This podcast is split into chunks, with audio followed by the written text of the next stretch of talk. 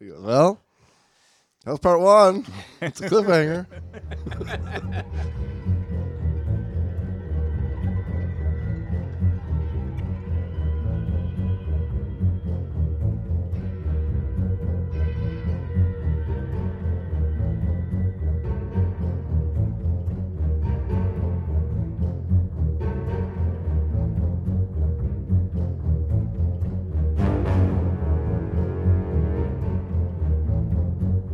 The Great Dive Podcast is hosted by your buddies, James and Brando.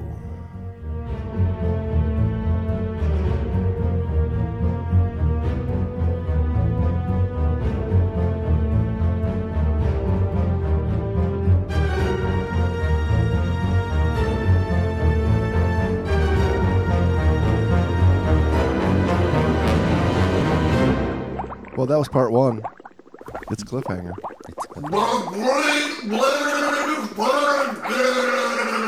We are looking at um, the love of diving, right? I mean, that's why. Well, hey, this is part two. Great Dive Podcast coming back at you. Coming back at you live. So I dug out old um, enriched air diver final exam. One of the From- one of the early PADI enriched air exams. I think I still have my old, old IANTD one from way back in the 90s. That's what this one's from. 50 questions long. Nearly half this exam is math and tables. I mean, you could, realistically, what do you need to know different from regular diving than, you know, nitrox diving? You just need to know your, your limitations, the, the breathing mixtures, the possible signs and symptoms, and, and how to how to analyze gas and mark your and mark. I mean, it it could be summed up in 25 questions. Sure. I think, provided the questions aren't, you know, as ridiculous as like a regular open water class question. Well, they they are computerizing all the Yeah, the, the yeah, current yeah. stuff. You know, So and they I think that's that's what all recreational Diving is going to. Is is converting over to the computer. And I remember, you know, the sales reps coming in, Christ, in late er, '90s, early 2000s, and, and that's what the manufacturers were pushing. Like, yeah. why are why are we teaching tables? Just everybody uses a computer. Yeah, but you can still sell the computer. I mean, I know tables. I don't. I mean, I, I still have to buy a gauge. No, I don't. I don't think you. I don't think it's going to damage sales like they think it might. I certainly don't think it. And I, No. I, I find that You there's still need a gauge and a timer. Well, that's all, I think that's the a difference with being the uh, being a diver yeah. and having a certification. That's kind of like where we were going at the end of episode one. Is where, where you Yeah. were saying like, why couldn't they have made this delineation Right. between? Hey, I Reef- just I, I'm going on a reef dive. I'm on a cruise into the Bahamas. Uh, we're for- we're gonna yeah. hit Cozumel one day. Yeah. I, I want to do 30 feet. Boom, there's a certification for that. You're going for the Chevy or the Cadillac. Yeah, and then there's uh, some real education Right. the problem is I think get them in, get them diving, hope they buy some gear. The problem is you got somebody that does that, starts doing some diving, the next thing you know, they're going to 180 feet of water, Mm-hmm. They have a lack of Single tank, of skill. wetsuit, And an out of the Great overestimation of their- their skill, and then yeah. the computer just keeps letting me keep going and Yeah. going and going, and they, they come up going, I just did a deco dive, man. Yeah. Yeah. Well, I think that, you know, we, we had that one one feedback message. You know, I understand greed and I understand business. Wait, you're talking about the the Facebook message that we got. Yes, Facebook. We had a message where one of uh, one of our listeners said we were we were confusing greed with business, and I don't. I think that's beside our point, and and more to our point is the greed became the motivating factor for for the business versus quality divers being produced to share the underwater world.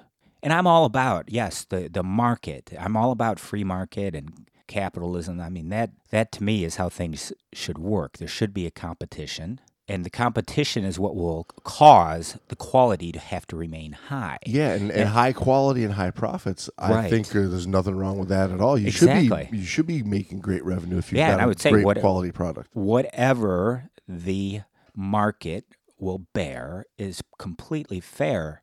And here's what happened though the courses become watered down because they want to turn out more divers because they want to make more profit. Now, all of that profit is going to them. The lion's share goes to the agency. And Right, which is why you've got- gets the gear sales. Right. That's why you've got pages and pages of liability Ability. to fill out to, to basically throw it all back on the student and the instructor. instructor, right? And that, that's where that is where my criticism is. You didn't have this little guy going, "Hey, wait a minute."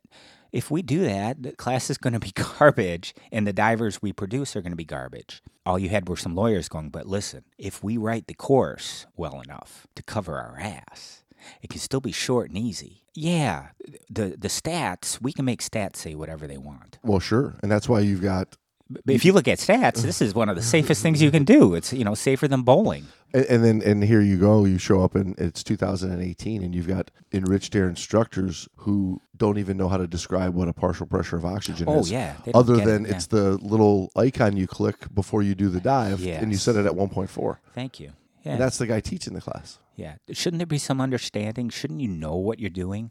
I mean, this blind trust of technology in a, in an environment, in an activity that if that technology fails you, you could be in a, in a world of hurt. A better idea is to know what you're doing. I, I don't know. Do you feel you were preyed on for your passion for this activity? I mean, literally, look at the advertising. Look at who it's marketed for. Look at the demographic. Look at the people's mindset that it's marketed for. Search for adventure, the love of the underwater world. That's exactly why we went into it. Well, yeah, absolutely. And we're going to get into in this interview how that hit good old John Cronin back in the 50s. You got to remember that PADI started, you know, as, as much, we did get some criticism about, uh, you know, jumping on uh, Mr. Cronin's case on that last episode, but we're just kind of reading through. And if we remember, PADI began because of his frustration with the industry at the time. Well, it wasn't his frustration, I don't believe. I believe it was more like, listen, we could make a whole lot more fucking money if we watered it down a whole lot.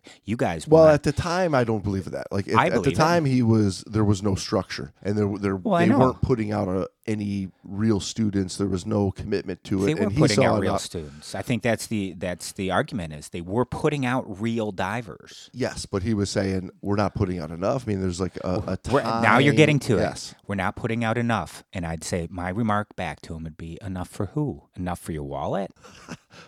Enough for who? Who has this quota you're trying to meet? Well, I think that, and okay, I, I get your point, and I think there was a balance somewhere in the middle there that that got missed. Yeah, I don't think think that was where- accidental. I don't think it was like an accidental byproduct. Business people, lawyers, people with money, they tend to not want to take a risk. They tend to want to see, like, listen, we're going into business. We're going to have a plan. We're going to look at a way that we can make the most money out. Of. We're going to wring the most money out of this industry. They already Well- know that going into it. They don't You got to go. remember this plan was I don't care if it was twenty 50s. bucks and a bottle of scotch. Yeah, exactly.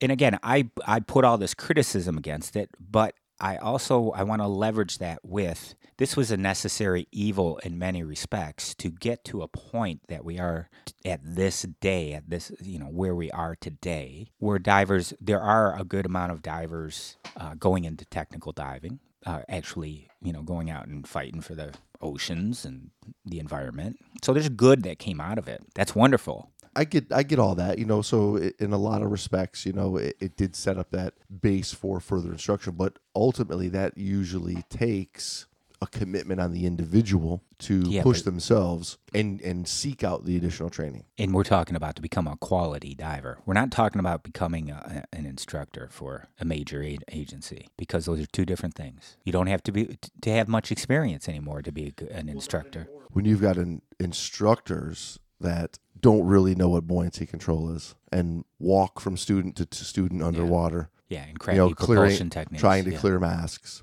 Right when you've got instructors that don't know how to use a dive table comfortably, or the wheel. right, What if they don't know how to use the wheel, man? but they, they don't have that understanding other than again use a computer the computer doesn't control your buoyancy, although they're trying to do that. You know, they're trying to just basically you strap a piece of gear on and you jump in the water and Well, breathe, that's it. and you don't. It, all the thinking's done for you. And I, words, gue- and I guess you're going to have a ton of engineers that are they're going to There's the sit- downfall of society. there we go. Wait, I, I, thought want to no, poll. last episode last episode was lawyers. This episode is going to be oh, lawyers and engineers. I, you know what? Lawyers are better students, in my humble opinion. Engineers, and I think most diving instructors, especially any if there's technical instructors out there, you let's take a poll. Which profession, when you hear that that's what they are, you cringe before you have to teach them. Oh, it's going to be engineer for sure. It's yeah, and and it, this is not a personal, you know, vendetta against engineers. This is after teaching for It's a, a, it's a time. fact. They tend to overthink. They overthink. They try to reinvent the wheel. Sir, this is how you clear your mask. Well, wait, wait, wait. What if I? Uh, how about if I blink my left eye while I only? How about if I d- design a mask where you put a low pressure inflator in it? We'll we'll put a we'll make it automatically sensed with barometric uh, sensors. Did you know if you connected two pieces of tubing from your from your computer each, each fin Yeah. that as you kicked, you would create enough thrust action that you would actually create a vacuum inside of the mask that would constantly allow the mask to be purged of water. We could go on all day long, Sir? And people are like, "That's ridiculous." No one, uh, false. Sir, can't, why don't you just let a bubble out of your nose? No, no, it's no, no, no. Okay, let's get to part two. Eh? I thought that's what we were doing. So Michael Menduno asks John Cronin about DEMA. Okay. and how effective has DEMA been in that regard? And again, the, the regard that we were talking about is the growth of the industry that John was talking about at the end of episode one when he said that he thought that the job of us, you know, all in the industry is to make diving more accessible. And he says to, in response to this question, I think that they're at a crossroads. They've formed a new organization, the Diving Equipment and Marketing Association. And if it goes in the right direction, it could do a great deal of good. So originally it was the Diving Equipment and Manufacturers Association. Around this time they changed to the Diving Equipment and Marketing Association. Isn't that supposed to be part of DEMA's mission to promote diving to society at large? Do you ever see that Bill Hicks uh, comedy routine Yes, advertisers. when he goes, "Who's in marketing out here? Any of you guys out here in the audience in marketing?" And every people go, "Yeah." Uh, just kill yourself.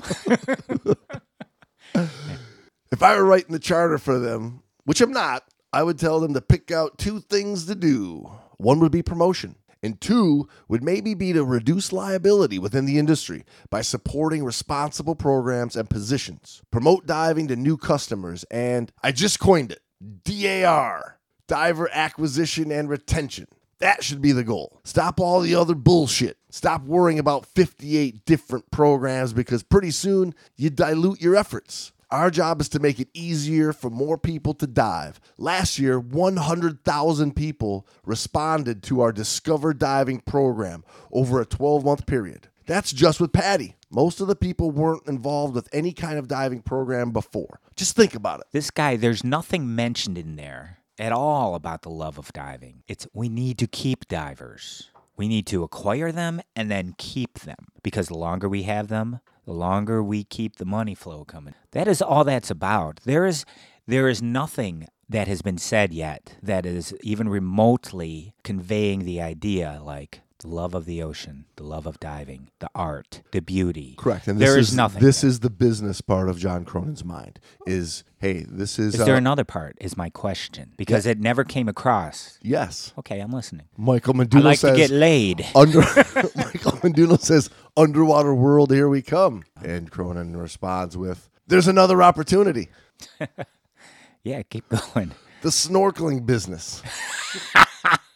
Our job is to show people that snorkeling is fun and initiate them to the underwater world. We don't have to convert every snorkeler. The smart guys in the retail diving business are selling a lot of snorkeling stuff, and now people are used to coming into our stores and dive centers, and so are their children. They're buying snorkels, masks, suits, and travel. They're not second class citizens, they're in a different area of our realm. The dive center people who treat these customers like first class citizens rather than second class masters will be the big winners. This is a big market. Start treating them well. So now we know why every open water student and instructor is required. It's a part of required equipment to have a snorkel to scuba dive. He said it. I didn't say Oh, it. yeah, yeah, yeah. I, I, get, I get it. Yeah, you, you need a snorkel. I mean, if you're a scuba diver, you're out in the open water. You don't Some- need a snorkel. Well, somewhere in your bag, you should have a snorkel. You don't need it. You don't need it in your bag.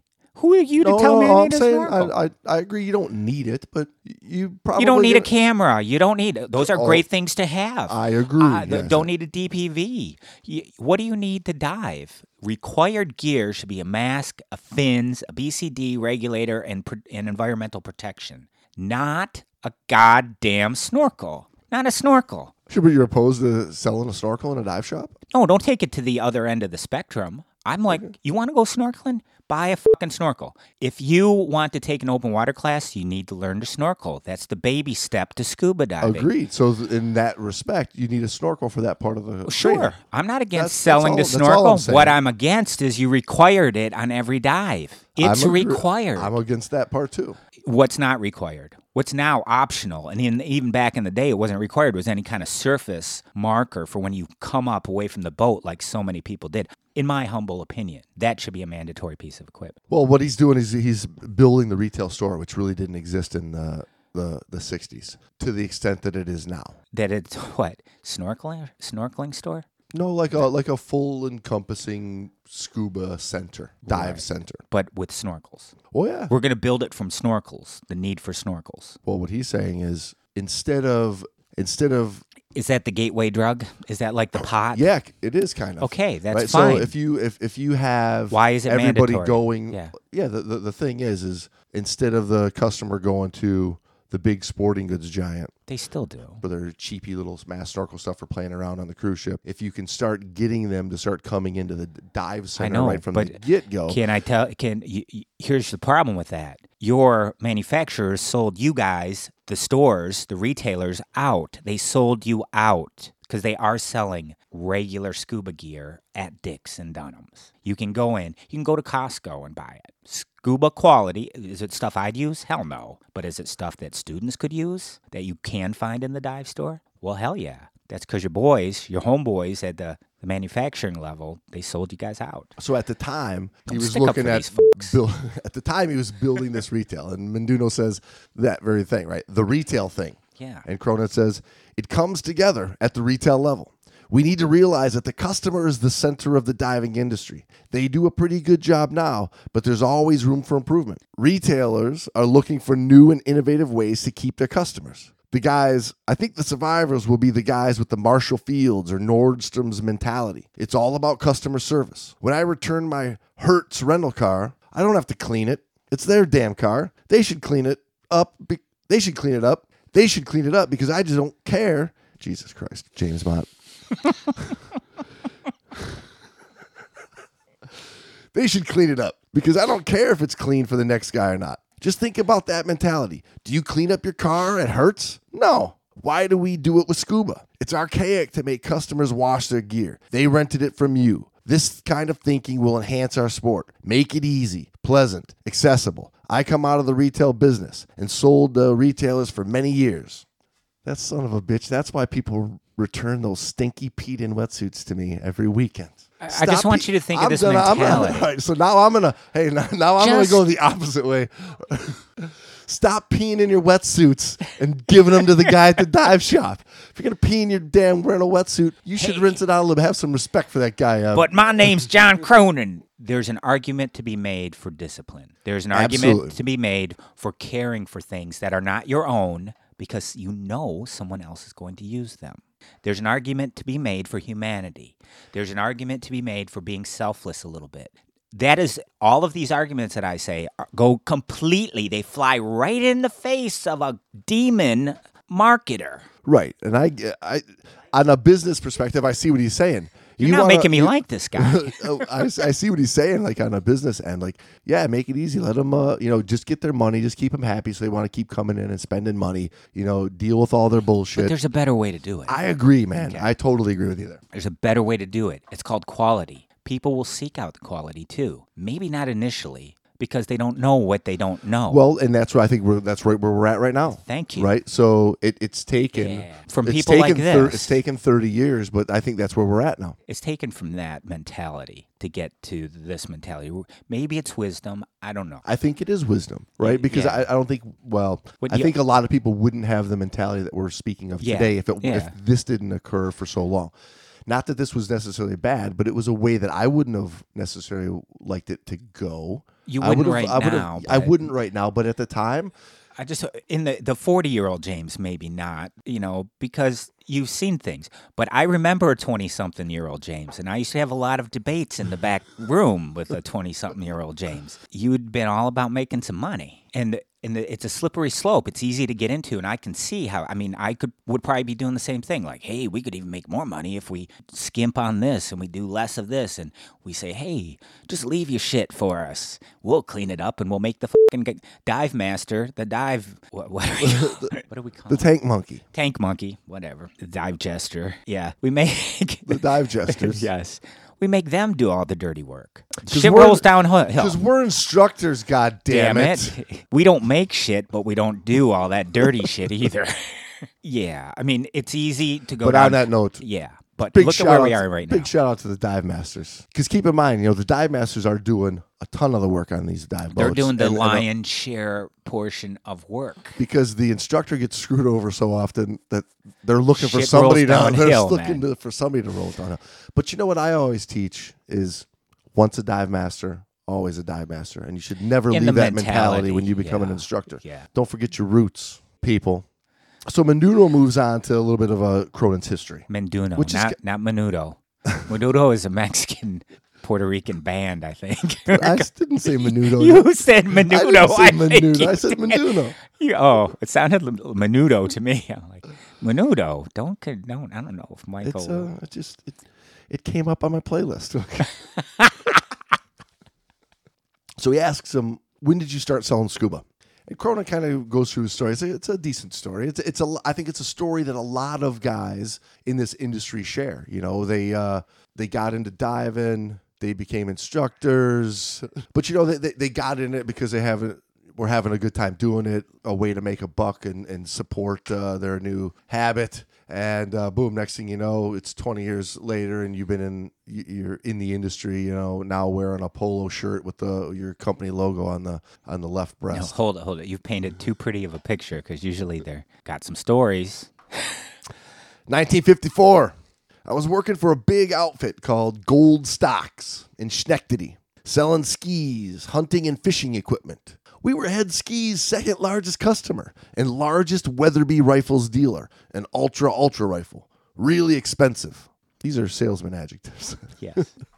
uh, but uh, really, Weatherby, right? Uh, What, he Weatherby, must have been doing like, um, what is that? Uh, duathlon, diet, duathlon? yeah, yeah, like a real, real uh, long range, fancy, high end well, ski. rifles. Well, he said he was skiing. Head skis. They- They're like a sporting goods shop. Yeah, but what is that that sport where you ski and shoot at the targets? Oh, yeah, that's what yeah, I'm yeah. thinking he's doing. It's something like uh, it's in part of uh that Winter Olympics Yeah, decathlon cross country skiing. and you drop down decathlon's and- track, but Yeah, it- it's like a, a biathlon is what it's called, a biathlon. In fact, we were one of the largest gun dealers on the East Coast and second largest Browning shotgun dealer in the Atlantic seaboard, which was amazing considered considering we had this small business in Schenectady and Troy.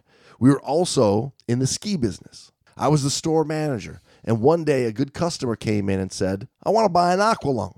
And I asked, "What the hell's an aqualung?" He gives me all this bullshit.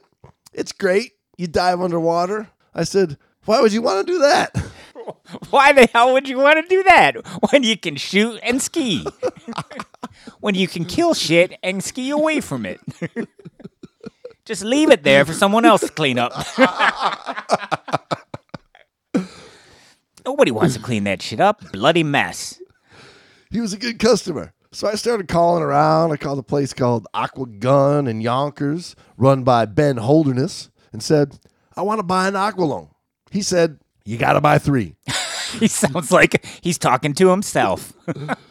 what the hell am I going to do with three? So I told him I'd call him back. Then the customer came back in, and so I ordered three Aqualungs. Later, Jerome, the owner, came in and said, What the hell's that? An Aqualung. he says, What's an Aqualung? Who the hell buy that? Lenny Jones. He knew Lenny Jones. Every week after that, Jerome came by and asked me, What are you going to do with the other two Aqualungs? A month later, he came by and said, There's another one gone? Who bought it? I told him that I did. Lenny had talked me into going diving up at Lake George. He was an engineer, had his own compressor, and made his own weight belt. I had read the 17 page booklet 14 times and ended up making my own wetsuit out of quarter inch neoprene and cement. Took about six hours. The kit was called an Artico.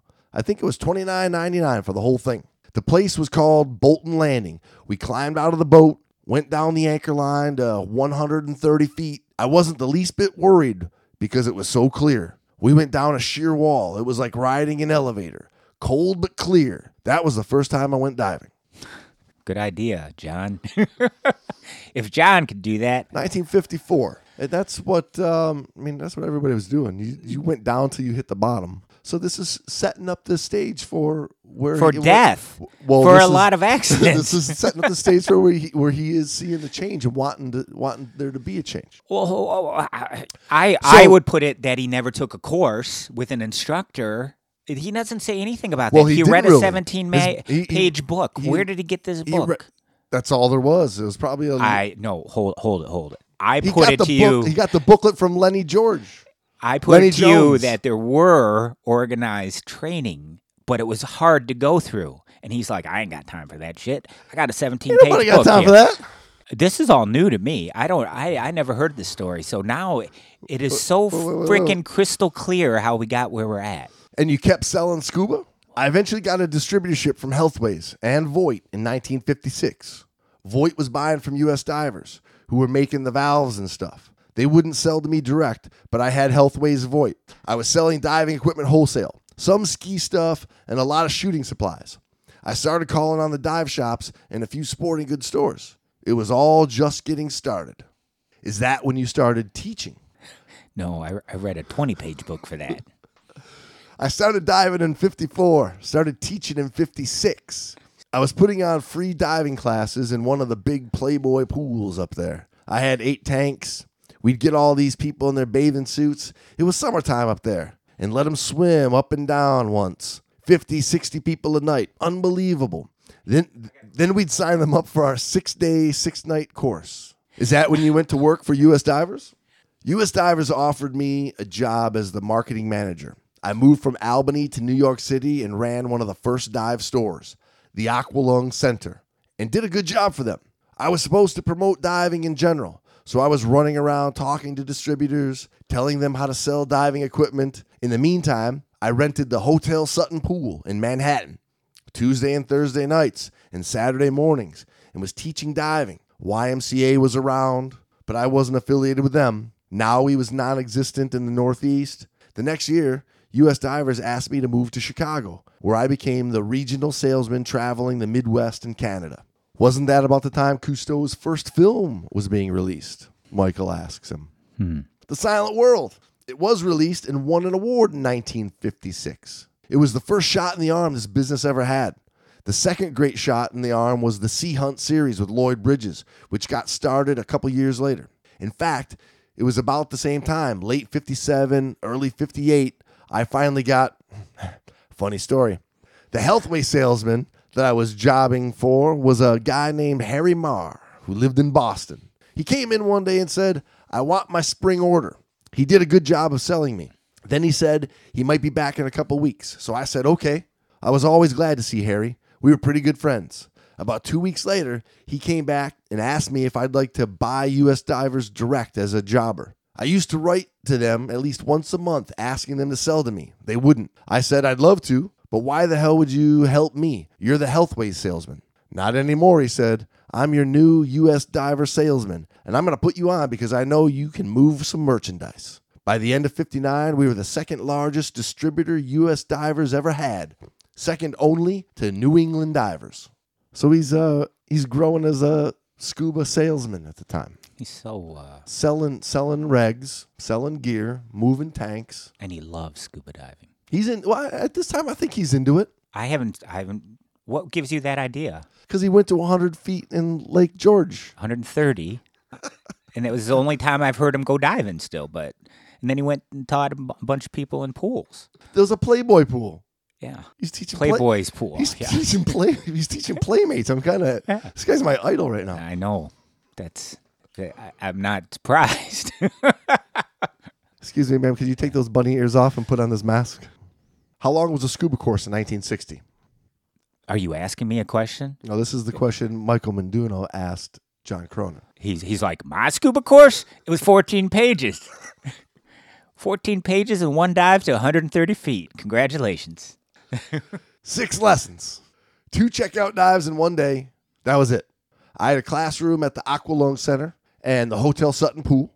You had to come to the classroom at a certain time because it wasn't a modular course. The guy that worked with me, Jim McNamara, was a young guy who just got out of the Marine Corps. He was with the underwater demolition team, and we had a tough time toning him down so that he would realize that we weren't training these folks from New York to attack Jersey. You have to remember that I was out there trying to raise four kids and pay my rent selling diving equipment. I was frustrated. Now we're getting to the real motivation. The militaristic approach to training, Michael asks him. Ralph Erickson and I talked about it for years. I had met Ralph at a banquet. We went diving a few times. We both felt that these UDT type courses taught by people with military backgrounds were chasing people out of the sport. I used to go to the Y after I had hit the stores in a town. I remember running into this guy. I knew him. I won't tell you who he is because everybody would know who it is. I said, How are you doing? He said, Fine, blah, blah, blah. He says, I run the best course in the Midwest. I said, Yeah, how come? He said, I had 22 people in my last course, and only eight of them made it. What do you think of that? I said, I think you're a horse's ass. You're what's wrong with diving. No, he's he's what's wrong with marketing, I asked him, not what's wrong with diving. I asked him, Did you take the money? You took their money to teach them, not to decide if they were qualified or not qualified. False. That's what's wrong with this goddamn sport. False. I walked out on the guy. False. False, false, false. What would you do? I mean, I want you to think about this. Diving is there's certain objectives with the dive training. Yeah, it would be great if everyone could do everything and is qualified to do everything, but that's not the way the world is. Not everybody can do everything. That's just the way the world is. Now, according to Cronin, everybody can do this. And it, that's not true. That's not true at all. What everybody can do is get certified so they can buy more gear. But not everybody can do this safely. Okay. We I- know that first, uh, Sure. first and foremost. And I think that's where uh, the, the the the line needs to be drawn. And, and I and I fully Yeah. fully believe that Yeah. the majority of people walking out of an open water class from any of the basic recreational classes are, are sold a long term thinking with a short term ability. And and in reality, Mm. it's a thirty foot class. And you want to go down Exactly. 30 feet, look at some fishies, I'd look at a shallow little wreck. Mm-hmm. I, I would say 30 because they, they can't pull off a clean ascent from 30 feet up yet. They can't hold it. They can't hold 10, 15 feet without corking to the surface. So, in my opinion, there's no business of going you're, to 60. You're probably right because 30 means in their mind, I'll go to 60. Anyway. Correct. And if I said 60, that mean in their mind, they'd go to 90. And so, if if there was some honesty saying this is a 30 foot class Mm-hmm. because you're relying 100% on the technology to keep you alive, you're relying 100% on the equipment to keep you alive because you haven't had the time to build your ability. If they said that, I'd be all rosy with the with the class and go, yeah, that's Right. what it is. Can we And if you want to go uh, on, you move to the Cadillac yeah, class, yes. right? Yeah, yeah, yeah. You know what I'm saying? And I'm, Well, cool with that. I just want to, I mean, to go back to what, he, how Cronin, you know, just said you're an ass and whatnot. But can we agree, like scuba said diving? horse's ass. Yeah. you're a horse's ass. Scuba diving, the ramifications of screwing up can be deadly, right? Yeah. Can it be fatal? Can it cause not only your own fatality, but maybe contribute to another person's? Well, I, let me even say this, right? So, a major screw up on a very low level dive has the risk of fatality. Yeah. Whereas a, because you could say, Well, oh, hey, a major, at- a major screw up, you know, snow skiing could be fatal. A major screw up, um, mountain biking could be fatal if you went over the cliff or you crack. But you know what? That's a high level dive. You don't have the same potential for fatality going down the small little bunny hill on a set of skis Yeah, but your you're first calling- couple times. But you could easily do a 30 foot dive Yeah. and screw up badly in 30 feet. in well, 30 feet of water. That's a good point because 30 feet to the surface is your greatest pressure differential in the sense Yeah. of ratio, two to one. As you know in your scuba class, Boyle's Law will tell you if you hold your breath, your lungs expand twice as large, you know, twice the size. Wait, wait, are you are- you teaching your students Well- Boyle's law? Well, yeah, you got to. You're a horse's ass. That's about right. I mean, again, and I'm I'm prior military, so I'm very biased. I get the military approach to training. no, wait. That's the problem. That's a problem. That's the problem. so Michael, Michael says the problem, and John says Ralph Erickson was a swimming coach. He was the guy who really saw the problem with the military. We talked about it at the time. So many people wanted to dive. They'd go to some of these courses and we'd hear horror stories. They'd lose people the first two nights. Can you swim 500 yards? What the hell do I look like? Tarzan? It was ludicrous. A lot of the criteria was ludicrous. A lot of people had their own criteria. The YMCA had a course that wasn't bad. Now we had a course. It wasn't a bad course. They used outlines, and people teaching them were left on their own devices. That was the problem. If the guy was a good teacher, he taught a good course. But then there would be some guy who was trying to prove that he was the only guy in the pool who could do it and that everybody else was a wimp. He really didn't care how many people he taught or if he taught anyone. That was the major problem in this industry. Ralph and I talked about this for a couple of years. And that's why you started PADI, he asked. Ralph and I started PADI in 1966 out of frustration. No, I didn't see that in that in any of that what he said. I I saw was that we could get more students if if we changed up the course. Yeah, and, and, and there's a point that I I mean I agree with him. Like you can't have bad and you don't want bad instructors. Did you just agree with John Cronin? I agree with him. I agree with him. I agree with him. I to a to a degree, yeah, to a degree. There is a there is something to be said for uniformity. Back to the militaristic approach, which is uniformity. We have to turn out the same thing. If you got a good instructor, you got a good class. That still goes. Absolutely. That still goes. You all they did though, all they did though was they made it easier for any diver to become an instructor. Yeah, you, we still rely on the instructor to put out a quality student, not necessarily the And you what- agency. right. I heard it got started on 20 bucks and a bottle of scotch. I would believe it. $15 and a bottle of scotch, and Ralph has yet to pay me for his half of the bottle. I had just come off the road, and I was so pissed off about this stuff. I called up Ralph's apartment, and he said, I just got a bottle of scotch. Come on up. I said, Ralph, it's time if we're going to do it. We sat there the whole night brainstorming. One of us had a $5 bill, the other a 10. We threw it in the kitty. Our first office was my basement. My son Brian said the only thing he could remember about PADI was I used to say, Shut up and lick. He was licking stamps and envelopes. Ralph produced the Undersea Journal. We had it printed at an orphanage in Chicago. I swapped them diving. I meant- meant those in orphans print it because I could get it done cheap. I swapped them diving equipment. I got the kids into the pool occasionally. That's how we got it printed cheap. We really got going in 67. And I used to come home on the weekends and type all the PIC certification cards. And then I get my wife in on it, and I'd say, "Shut up and lick." That was the birth of the PADI system? Michael asked. Ralph always said that everybody should be teaching the same thing. I agreed. That's why I hooked up with him. I believed we had something universal. We didn't say modular in those days. A course that everybody taught the same way that would be limited to the important things cause and effect. I can remember people teaching not only how to change from Fahrenheit to centigrade, but how to calculate heat loss in a wetsuit and the difference between 3 sixteenths, 3 eighths, and quarter inch, which is bullshit. I mean, that's fine if you've got a bunch of GE engineers in Schenectady, We go back to engineers, Michael says, or a bunch of tech divers.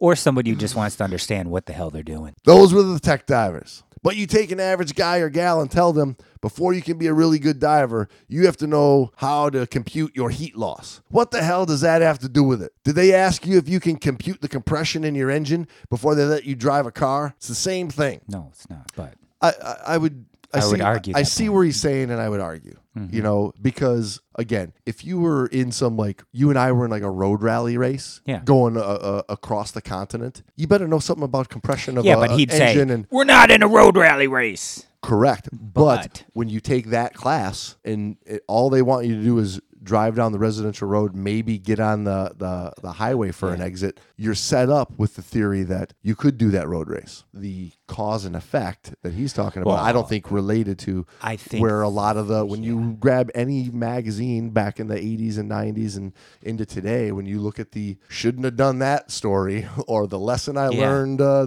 today story that we've talked about in the past, I believe it's all because of that very thing. Is a, a student doesn't have the time to, to have down. the proper education, have the proper time to build the experience that they get beyond their ability. They get too big for their britches too fast. I mean, he said it cause and effect, and I think that's where his shortfall is. Is he does just because he can't see the cause and effect doesn't mean there's a cause and effect from not understanding what you're doing. To strap the gear on, go breathe underwater, and know not to hold your breath. Yeah, the, and, and that's the whole thing. The majority will live. I, I would argue you need to know Boyle's law. I You need- agree. I'm uh, I you need to have an with you. understanding of the physics going on. Thankfully, There people, are people people. come to me because they want more than just that. Well, that's what happens. Is you know, thankfully they've stayed with scuba. They're still in love with it. They still have a passion for it. But because they've been in it a little while, they see, hey, uh, I'm doing something wrong. That guy looks a lot different than all of us. Okay, now you remember back in our in our day, you could go to the quarry and everyone would be crawling around on the mud, and, but nobody saw anybody really as, you know, wow, that guy's very very good at scuba diving over there, just doing a frog kick, you know, except for the cave divers you'd see. You'd see the occasional somebody who's really been diving, not not a fucking open water instructor. Well, no, because all the open water instructors were scoffing at that guy in the Yeah. cave gear. Oh yeah, yeah, yeah. I, re- I remember getting walking into a shop and getting shit. For the masses, not the classes, Michael says. We wanted to bring diving to the public. We wanted to make it fun. We wanted our courses to be effective. When the people got out of the courses, they realized yes, there are certain things that are dangerous. Number two, this is what you can do. This is what you can't do. Number three, these are the ground rules, the physics and the physiology. And number four, it's fun. That was our goal. And we took a lot of heat when we started. A lot of people made fun of us. The NAUI and YMCA people called us the Irish Diving Association. How did you create the program? What's wrong with Irish Diving Association? I like. Because he was the Irish. I mean, you're guy. Irish. So, Do you take any offense to that? or- just because I uh, just because I was drinking Guinness last night doesn't mean I'm Irish. we designed our first program with about 10, 12 guys. We outlined it in a brainstorming session. Ralph was working on it while I was out developing customers. I was traveling in the Midwest and Canada and talked about PADI and explained where we were going. We became Midwest based because we didn't have any money to advertise. The advertising was Ralph on the phone and John Cronin on the road when I traveled for U.S. Divers. U.S. Divers looked at this with a jaundiced eye. Michael says, I'm bet it amazes me that they let it go on. I got called out in 1967 by the president of the company who wanted to know in plain language what the hell I was doing.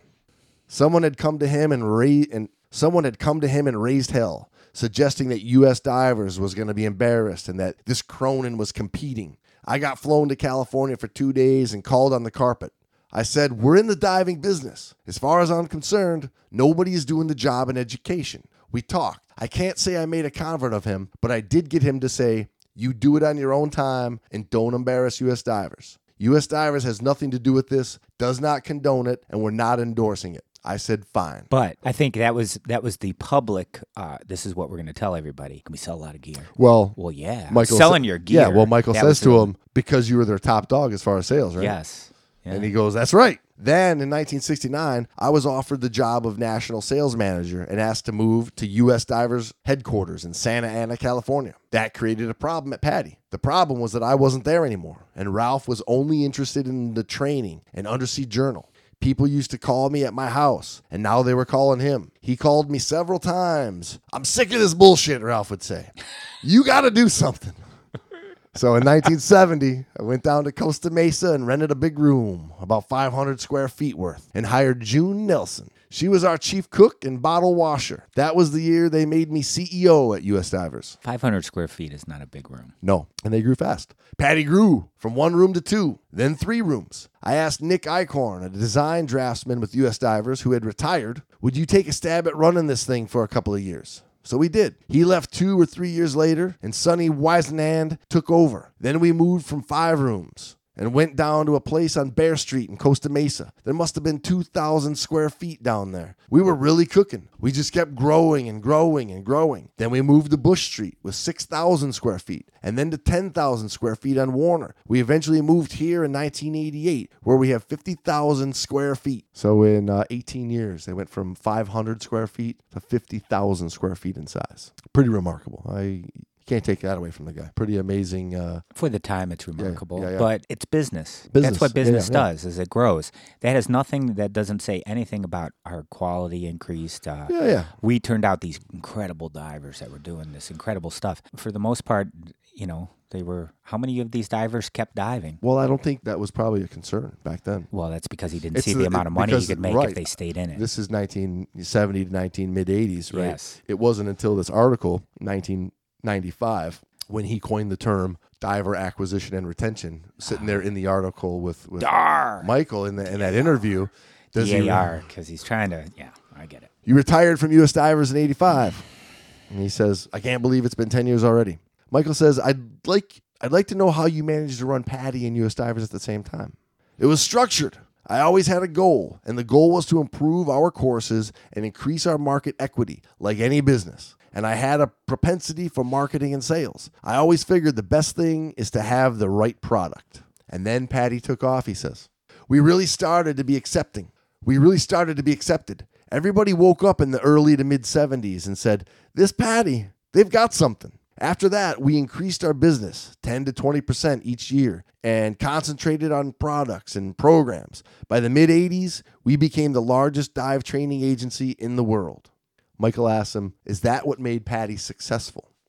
Products and programs. That's what we're all about. It's a complex company. Professionally, we have nearly 70,000 members. I think we have to be one of four or five largest professional associations in the United States. I'm taking a guess. Besides being a professional association, we're also the largest trade association in the industry. Between PADI Retail Association, with over 2,500 dive centers around the world, and PADI International Resort Association, between the two, we have over 3,000 members. So we're a major trade association besides. He asked him, What is your model for this? There isn't any in this industry. You watch the demographics of the market and ask, where is there a need? In 78, we saw nobody was looking out for the retailers. So we said, there's a need for that. And we formed the PADI Retail Association. We had a lot of resorts that wanted to join, but they didn't qualify. You looked at the criteria, they couldn't join. So we thought there was a need, and we formed the PADI International Resort Association. It was a natural. We initiated that about three years ago. We got close to 600 resorts in three years. Then a few years back, we looked at travel and started the PADI Travel Network because there was a need for it to as a member service. So we opened up a wholesale training agency just for PADI retailers where they can send their members through our membership, where they can get a benefit for this and some remuneration. We've made a major commitment to customer service. It permeates everything we do. So Michael asked him, how does your recent deal to put PADI on Windows 95 fit into your grand scheme of things? It's gonna be huge. Huge. Yeah, because 95, I mean, the internet's blown up. This is a time where um, the world is growing from not every household having a PC, but like almost like every room in a house is, is starting to have a PC, right? I don't know if I go 95, I don't know. I think it is that way now, but I I mean, uh, everybody Yeah. walks around with a PC in their pocket nowadays. now. Yeah, yeah, that's what I mean. It's one facet of a major diver acquisition program to bring new people to diving. The dive centers and resorts to promote diver education. We hope to reach 30 million computers. It's the right demographics. 30 million desktops, asks. It's a nice kickoff.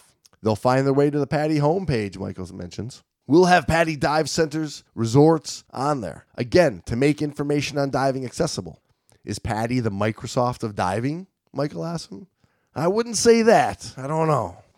I I kind of I kind of think deep down he, he certainly wants to be. Well, I mean, the business model he would like, you And I know. and I wonder if Michael like wanted a better answer from him on that particular question. Like when he asked him, "Is PADI the Microsoft of diving?" What he gets for an answer is, "I wouldn't say that. I don't know." I wonder if Michael going into that interview was was hoping for something bigger out of him when he asked him that. Who knows? You could say we have the lowest turnover rate in the industry. And I know we have one of the lowest turnover rates in the state of California because everybody enjoys what they're doing, like a family atmosphere. Yet everybody gives it their damnedest. We've brought in a lot of professionals. I've been in the business 40 some years, and I would say there isn't a better team in the industry than the PADI team. Spiritually committed, dedicated to the sport, and we're and where we're going, it's family. No politics, no BS. Get the job done. Some of your competitors think that you're doing too well. Cronin says, Anytime you attain a position up there in an industry, you know you're going to have your detractors. But you know what? None of them could ever say that we weren't responsible. Nobody can ever say that we're dishonest. We tell the truth. Anytime we give someone our word, we keep it. People can say Cronin's a tough son of a bitch, but in the same breath, they're going to say he's an honest son of a bitch. And that means something to me.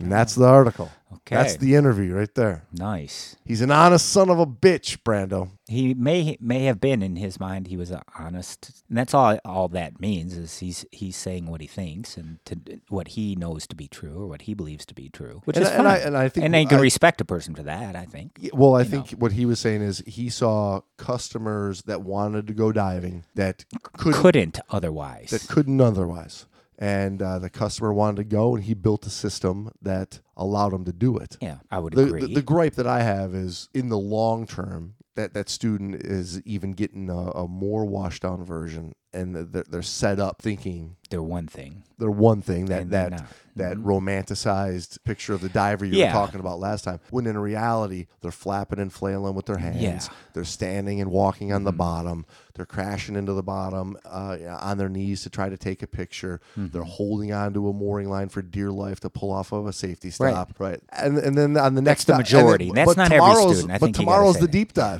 Yeah, right. I And know. so um, I'm, I'm doing it. I got my card. Yeah, and statistically, that's what they and that's what they stand behind is the stats. Is we're we're putting out a good diver statistically, and, and in other words, we're putting out one that's not dying statistically. So the article again, I mean, this was from aquaCorps magazine in the December January 1995. It was written by Michael Menduno. You know, Michael Menduno did the interview, I should say, and uh, the article was King Cronin, PADI Chief, bent on acquiring new divers, which he certainly did. I mean, uh, whether you agree or disagree with the quality of diver, you know, the, the tactic that his went in tactics along and the his way. motivation is my question. And well, see, see, I'm going to give him credit on the entry level diver coming in, making it easier for more people to become divers because That it really opened. I agree. Yeah, it was definitely for money, no doubt about it. He wanted he wanted to make money, and I don't think there's anything wrong with that. My only when it my only becomes the sole motivation, I, I'm okay with that being a sole motivation going. I just want to make a shit ton of money off of these people that that want to see something underwater. My only issue is how it set the student up thinking that they were bigger and better than they they are because they didn't get well, because the amount of education Yeah. that they needed. But you couldn't give them the amount of education that is needed if you just want to get them like, come on in. But we're at the other extreme where you're turning out somebody that's not even equipped to begin to dive like that. Well, yeah. I mean, I, I, mean, I'm I'm tired of going to a, uh, uh dive site and, and seeing people flapping and Mm-hmm. flailing, dog paddling, hands plummeting, plummeting from the surface all the way down to the to Oh, the yeah. bottom. Even like trying to- experienced trying to, catch themselves. Yeah. How about that, You know, that as they go. last wreck dive we did in the Great Lakes where I was taking photos and I had to stop because two guys bombardired and just they bombardired right in Oh, through oh. uh, uh, uh, the cargo hold and just destroyed it. Right. I mean, and that was exactly what I'm talking about. Right. Full plummet, plummet, plummet, plummet, Yeah. plummet. Crash into the silty They, bottom. and they didn't see anything wrong with that. well, they're, they're going down to the bottom. They're going down to the wreck. Yeah. And then you go to some place like Cozumel. I mean, how many times are you going to see somebody in Cozumel like it. somersaulting through that current, Mm-hmm. rolling, roly poling, like Bouncing, pinballing off of elkhorn coral and brain coral. Boom, bing, ding, boom. So, right. And so that's, that's, that's that's the issue is where like Yeah. okay, so it got to this. I get Yes. pe- I understand wanting to get more people in the water, but if this is the result and this is what Yeah, we this is what we get, we got to reel it back, Mm-hmm. and we got to figure something out. Because I'm a PADI instructor, right? And I and I would, but I want someone when they see a card that I hand them, I don't want somebody to go, I can expect the quick class Yes. out of this guy, And I I'll- can and I'm gonna be I can guaranteed to expect pass. the guy struggling with buoyancy with Yeah. this card. I can expect the guy that can't pull off the safety stop with this card. Oh, yeah. I can expect the guy who I've got to go pick up on the surface with this card. Right? I want people to see that PADI card that I've issued and know that they've got a good quality diver Uh-huh. And competent diver. Absolutely. Yeah. So that's, I mean, you got to put the time in, though, right? You got to Yeah. put the time in, and that's Change it. Go, yeah. Well, that's what I mean. We got to start PAMI, which PAMI. is putting the time in, which is put another minute in. Oh, we just started a new agency. Yeah. oh yeah. Here. Oh, he's got a For PAMI 20 card. for twenty nine ninety five. This guy, I want you, the guy with the PAMI card. You can supervise those three PADI guys. well, I would put I would put it to you, James, that these two guys that were on our last dive were diving all season. I don't think it was the first dive in the season that they plummeted down and hit the hit the deck. Well, that's a that's a whole nother. I know that what I'm saying is they there, believe yeah. that that's normal. That's how dives should be conducted, and that's fine, and that's to be accepted. Well, yeah. So let that that's a whole nother can of worms, Yeah. right? Uh, of the, the diving mentality that that still thinks Th- th- That's that. walking Yeah. walking along the bottom makes fine. sense. Yeah. Oh yeah. Yeah, they did kneel. Uh, they didn't even walk on their fins because that would have slowed them down. They were on their knees, n- you know, knee walking. They weren't even on, on all fours. trying to yeah. trying to moonwalk. Just boom. yeah. The bad thing is there's a lot of people that get out of diving, try it and get out because they're they have no confidence in what they're doing. Yeah, the confidence is the big part. And then there's a lot of unfortunately, people- it- so that's yeah, why that's why the overconfident, too. industry loses so many people is because of their lack of confidence. Right. Well, hey, Michael Menduno, excellent interview. I mean, this guy's full of awesome interviews, man. Like, Well, he's a um, smart dude. Yeah, he's Yeah. a super smart dude. Um, asks great questions, writes well. He's got he's everywhere. Like I'm looking through like all these like old magazines recently. He's Mm-hmm. he's got interviews in like a, a ton of these old magazines. You know, Discover Diving and Diver Magazine and Well, just, just all kinds of stuff. Here's you know, a guy uh, who I think appreciates the art of diving.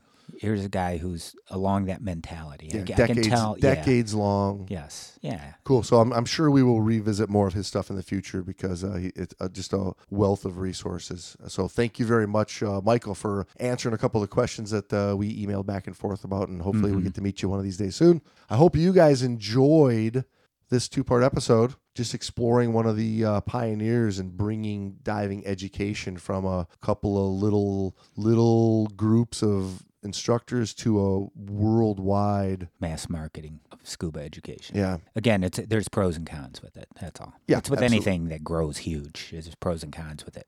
You can't have it all. You can't have elite, the all the good things of elite, and everybody have one. Correct. You just can't have it. There's the end. Hey, sign my logbook. Finally, Yeah. get well soon. Love, Sammy. Um, I I was gonna- no reply to No, that. no, no, I was trying to. wait, wait, wait. Okay, you're a tough son of a bitch. See you, soon. Let's go get. I've got twenty go get bucks. some Let's go get some scotch. Pammy. It was only fifteen bucks. Yeah, Pammy. Pammy is in our future, brother. Cheers, safe diving.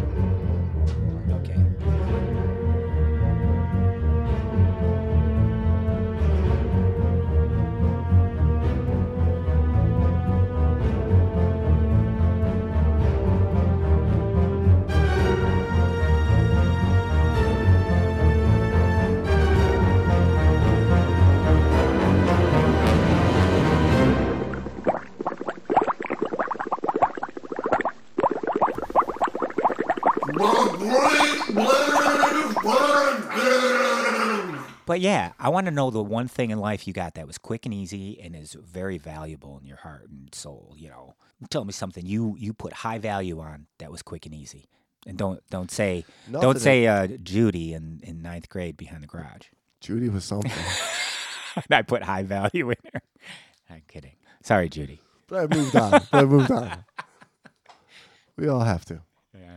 Judy I moved on. Pe- Judy people are going to be on. like, We all know Judy he moved- must have been with uh, Judy in ninth grade. And no, I was not. I was uh, never.